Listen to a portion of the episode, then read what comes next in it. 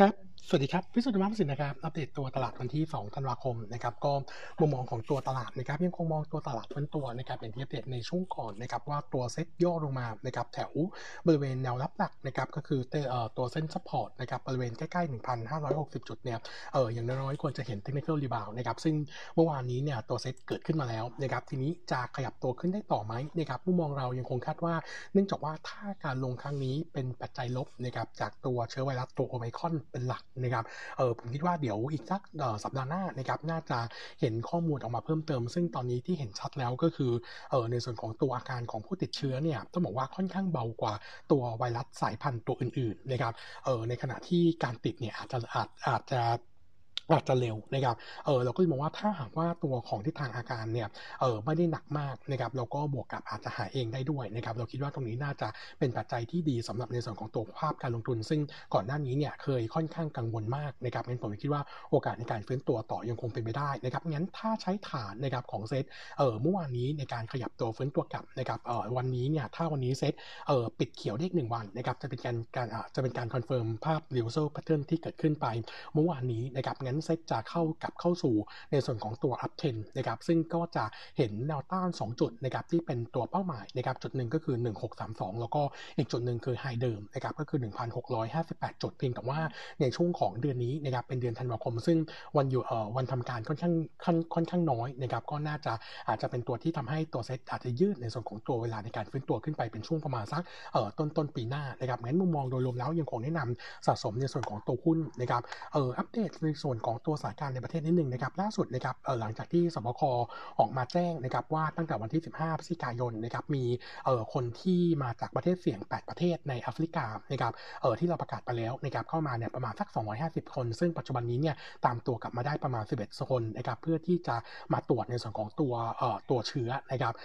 ตอนนี้ก็เลยยังถือว่าอาจจะมีความเสี่ยงอยู่บ้างนะครับแต่อย่างที่เคยอัปเดตนะครับว่าเนื่องจากประเทศไทยเนี่ยอนุญาตให้ต่างชาติเข้ามาแต่ต้องตรวจ RT-PCR ก่อนนะครับซึ่งตัวของการตรวจ RT-PCR เนี่ยโอกาสที่จะหลบ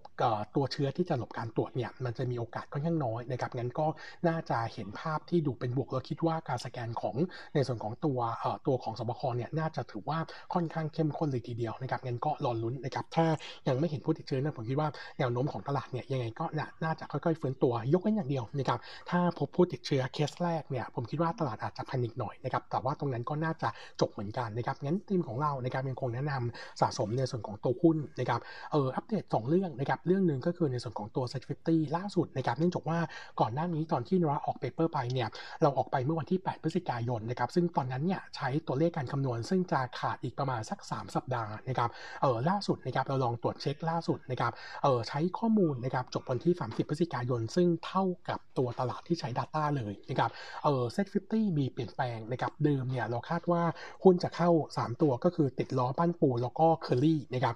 จากการคำนวณครั้งใหม่เนี่ยปรากฏว่าเคอรี่จะไม่ติดนะครับคนที่เข้าแทนจะเป็นตัวฮาน่านะครับงั้นมุมมองของเราก็คิดว่าฮาน่าน่าจะมีแรงเก็งกำไรนะครับส่วนหุ้นที่หลุดจาก S&P 50มี3ตัวนะครับก็คือตัว BJC Delta แล้วก็ตัวของ STA พอดีผมได้รับคำถามมาเยอะนะครับว่าตัว Delta จะหลุดเหรอนะครับหลายที่มีหลายที่เนี่ยคอ Delta ไม่หลุดนะครับแต่ว่า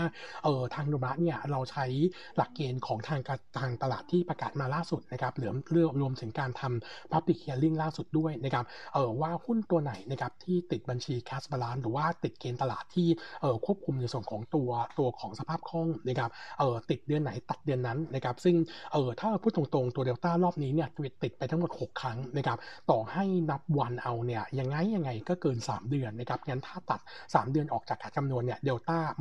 ไม่ควรจะมีสิทธิ์เข้าในส่วนของตัว S&P 50นะครับงั้นโนมะเองก็เลยยังคงขอว่าน่าจะหลุดอยู่นะครับอันนี้ก็เป็นวิวทางทีมกลยุทธ์นะครับแล้วก็อีกเรื่องนึงนะครับเมื่อวานนี้ทางแบงก์ชาตินะครับออกมาให้ความเห็นนะครับว่ายังไม่สนับสนุนนะครับเรื่องของการใช้สินทรัพย์ดิจิทัลนะครับมาเป็นตัวกลางในการแลกเปลี่ยนนะครับซึ่งอันนี้ก็อาจจะกระทบกับตัวหุ้นบางตัวนะครับที่ลงมาเล่นในส่วนของตัวพวกคริปโตหรือว่าตัวของ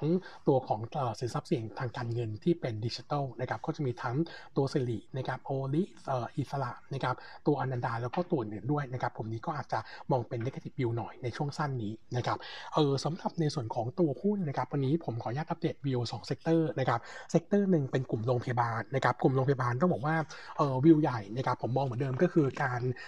แก้พอร์ตนะครับด้วยการสวิตตัวหุ้นโรงพยาบาลขนาดกลางนะครับไปไว้ที่โรงพยาบาลขนาดใหญ่นะครับตอนนี้ถือว่าปัจจัยตัวของโอไมครอนเข้ามาเนี่ยเราคิดว่าโรงพยาบาลขนาดกลางเนี่ยช่วงระยะเวลาหรือไซเคิลในการฟื้นตัวเนี่ยอาจจะยืดกว่าที่เราคิดไว้นิดนึงเพราะอะไรนะครับเนื่องจากว่ามี2ปัจจัยหนุนนะครับปัจจัยหนึ่งก็คือหลังจากที่มีไวรัสตัวโอไมครอนเข้ามาเนี่ยมันกระตุ้นทำให้นะครับคนที่อยากจะฉีดเข็มกระตุ้นเนี่ยมีมากขึ้นนะครับแล้วตอนนี้โรงพยาบาลเอกชนส่วนใหญ่เนี่ยวัคซีนโมเดอร์นาเนี่ยเข้ามาบ้างแล้วนะครับแต่ว่าจริงๆเนี่ยวัคซีนที่เข้ามาเนี่ยมันผ่านการจองของคนส่วนใหญ่ไปแล้วนะครับจริงๆจะไปจองเพิ่มตอนนี้แล้วตรวจแล้วฉีดเลยเนี่ยมันไม่ได้นะครับเพียงแต่ว่าตอนนี้เนี่ยเขาใช้วิธีสลับเนื่องจากว่าคนที่จองวัคซีนโมเดอร์นาไปแล้วยังไม่อยากจะฉีดเนี่ยสามารถที่จะเลื่อนไปได้เขาก็เอาตัวความตัวที่ไม่แมทกันตรงนี้เนี่ยส่วนที่เหลือนะครับมาใช้ฉีดให้กับคนที่มีภูมิต่ำแล้วอยากจะฉีดในช่วงสั้นนะครับซึ่งยังมีวัคซีนที่สามารถจะทำได้นะครับตอนนี้นะครับโนมาเองเนี่ยใส่ในแอสซัมชันสำหรับตัวโรงพยาบาลขนาดกลางแต่ละแห่งนะครับปีนี้เนี่ยใช้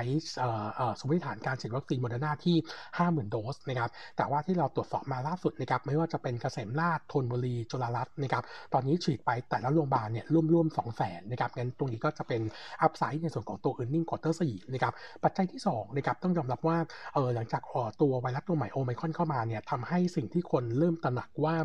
วัคซีนที่ฉีดไปเนี่ยยังมีภูมิอยู่ไหมก็จะเร่งให้คนส่วนใหญ่โดยเฉพาะคนชั้นกลางนะครับไปตรวจภูมิมากขึ้นซึ่งตัวของตัว margin ของการตรวจภูมิเนี่ยผมคิดว่าค่อนข้างสูงนะครับแล้วก็อาจจะสูงกว่าตัว RT-PCR ด้วยนะครับงั้นโทนดูรวมแล้วเอาลุกก็น่าจะดูดีสำหรับตัว earning แต่ว่ายังไงก็แล้วแต่นะครับ earning ของกลุ่มโรงพยาบาลขนาดกลางเนี่ยมันจะเทิร์นดาวน์ลงไปเรื่อยๆนะครับจนถึงช่วง quarter 4 ปีหน้าเนื่องจากว่าฐานปีนี้เนี่ยค่อนข้างสูงนะครับงั้นตัวโรงพยาบาลขนาดกลางเนี่ยยังไงราคาคงไม่เทียบเท่ากับไฮเดิมถ้าขึ้นมานะครับก็ยังคงแนะนำหาจังหวะในการสวิตนะครับไปที่โรงพยาบาลขนาดใหญ่ซึ่งราคาหุ้นยังคงแลกขาดแล้วก็earningปีหน้าจะค่อนข้างเอาperform sector นะครับก็เรายังคงชอบในส่วนของตัว BDMS อยู่นะครับอีกกลุ่มนึงนะครับผมอยากกลับมาคอในส่วนของกลุ่มนิคมอุตสาหกรรมนะครับเนื่องจากว่าก่อนหน้านี้เนี่ยตอนที่มีไวรัสโอไมครอนเข้ามาเนี่ยแล้วหลายประเทศเนี่ยสั่งปิดพรมแดนนะครับแล้วก็ชะลอการรับท่องเที่ยวเข้าทั้งหมดนะครับอย่างตัวญี่ปุ่นนะครับเลยทำให้ตัวของกลุ่มนิคมเนี่ยดูค่อนข้างเนกาทีฟไปด้วยนะครับแต่ว่าถ้าว่าผลการวิจัยนะครับออกมาพบว่าเรื่องของอัตราความรุนแรงของโรคจะน้อยนะครับผมคิดว่าสถานการณ์โดยรวมจะดีขึ้นนะครับแล้วกลุ่มในส่วนของนิคมอุตสาหกรรมเนี่ยผมคิดว่าราคาเนี่ยย่อตัวลงมาแล้วงั้นจังหวะนี้เป็นจังหวะของการสะสมตัวหุ้นนะครับเราก็ยังคงแนะนำตัวของ WHA แล้วก็ตัวของอมตะ2ตัวนี้ค่อนข้างเด่นแล้วก็รวมถึงขาของ earning quarter 4จะดีด้วยนะครับก็แนะนำสะสมนะครับส่วนหุ้นรายตัวนะครับวันนี้ขออัปเดตตัว AOT นะครับพอดีเมื่อวานนี้มี under bidding นะครับมุมมองของรัฐเนี่ยมองเป็นเรามองเป็น neutral view นะครับข้อมูลส่วนใหญ่ยังใกล้เคียงเดิมแต่ว่าเราเองมีการปรับในส่วนของตัว assumption นะครับเนื่องจากว่าก่อนหน้านี้เนี่ยเขามีไกด์เรื่องของจำนวนทั้งตัว passenger yield นะครับแล้วก็ในส่วนของตัวของไฟบินนะครับที่ปรับลงจาก forecast เดิมแล้วก็อีกอย่างหนึ่งก็คือเมื่อสัปดาห์ก่อนนะครับมีการประกาศการช่วยเหลือนะครับสำหรับตัวของกลุ่มสายการบินนะครับแล้วก็สนามบินออกไปจากเดิมที่จะสิ้นสุด31มีนาคมไปเป็นสิ้นสุด31มีนาคมปี22เป็นปี23นะครับก็ทำให้ในส่วนของตัวแนวโน้มขาดทุนอาจจะมากกว่าที่ประมาณการน้ำหนักเองก็เลยมีการปรับนะครับเดิมขาดทุนปี22นะครับ 3,000 ล้านเป็น 8,400 นะครับแล้วก็ bottom line ปี23นะครับจากเดิมกำไรประมาณ 19,000นะครับเหลือกำไรที่ 14,000 ล้านส่วน target price นะครับก็คัดลงจากเดิม 57.25 เป็น 55.50 บาทนะครับส่วน recommend ยังเป็น neutral นะครับมุมมองของเซลล์สำหรับตัว LT เนี่ยผมคิดว่าตัวราคาที่ย่อลงมาครั้งนี้เนี่ยผมคิดว่าดาวไซด์ค่อนข้างลิมิตแล้วนะครับก็แนะนำสะสมในส่วนของตัว AOT เป็นหลักนะครับแล้วก็สั้นๆนะครับตัวสผ.เมื่อวานนี้มีมีตติ้งมุมมองของรัฐเนี่ยมองเป็น salary positive นะครับ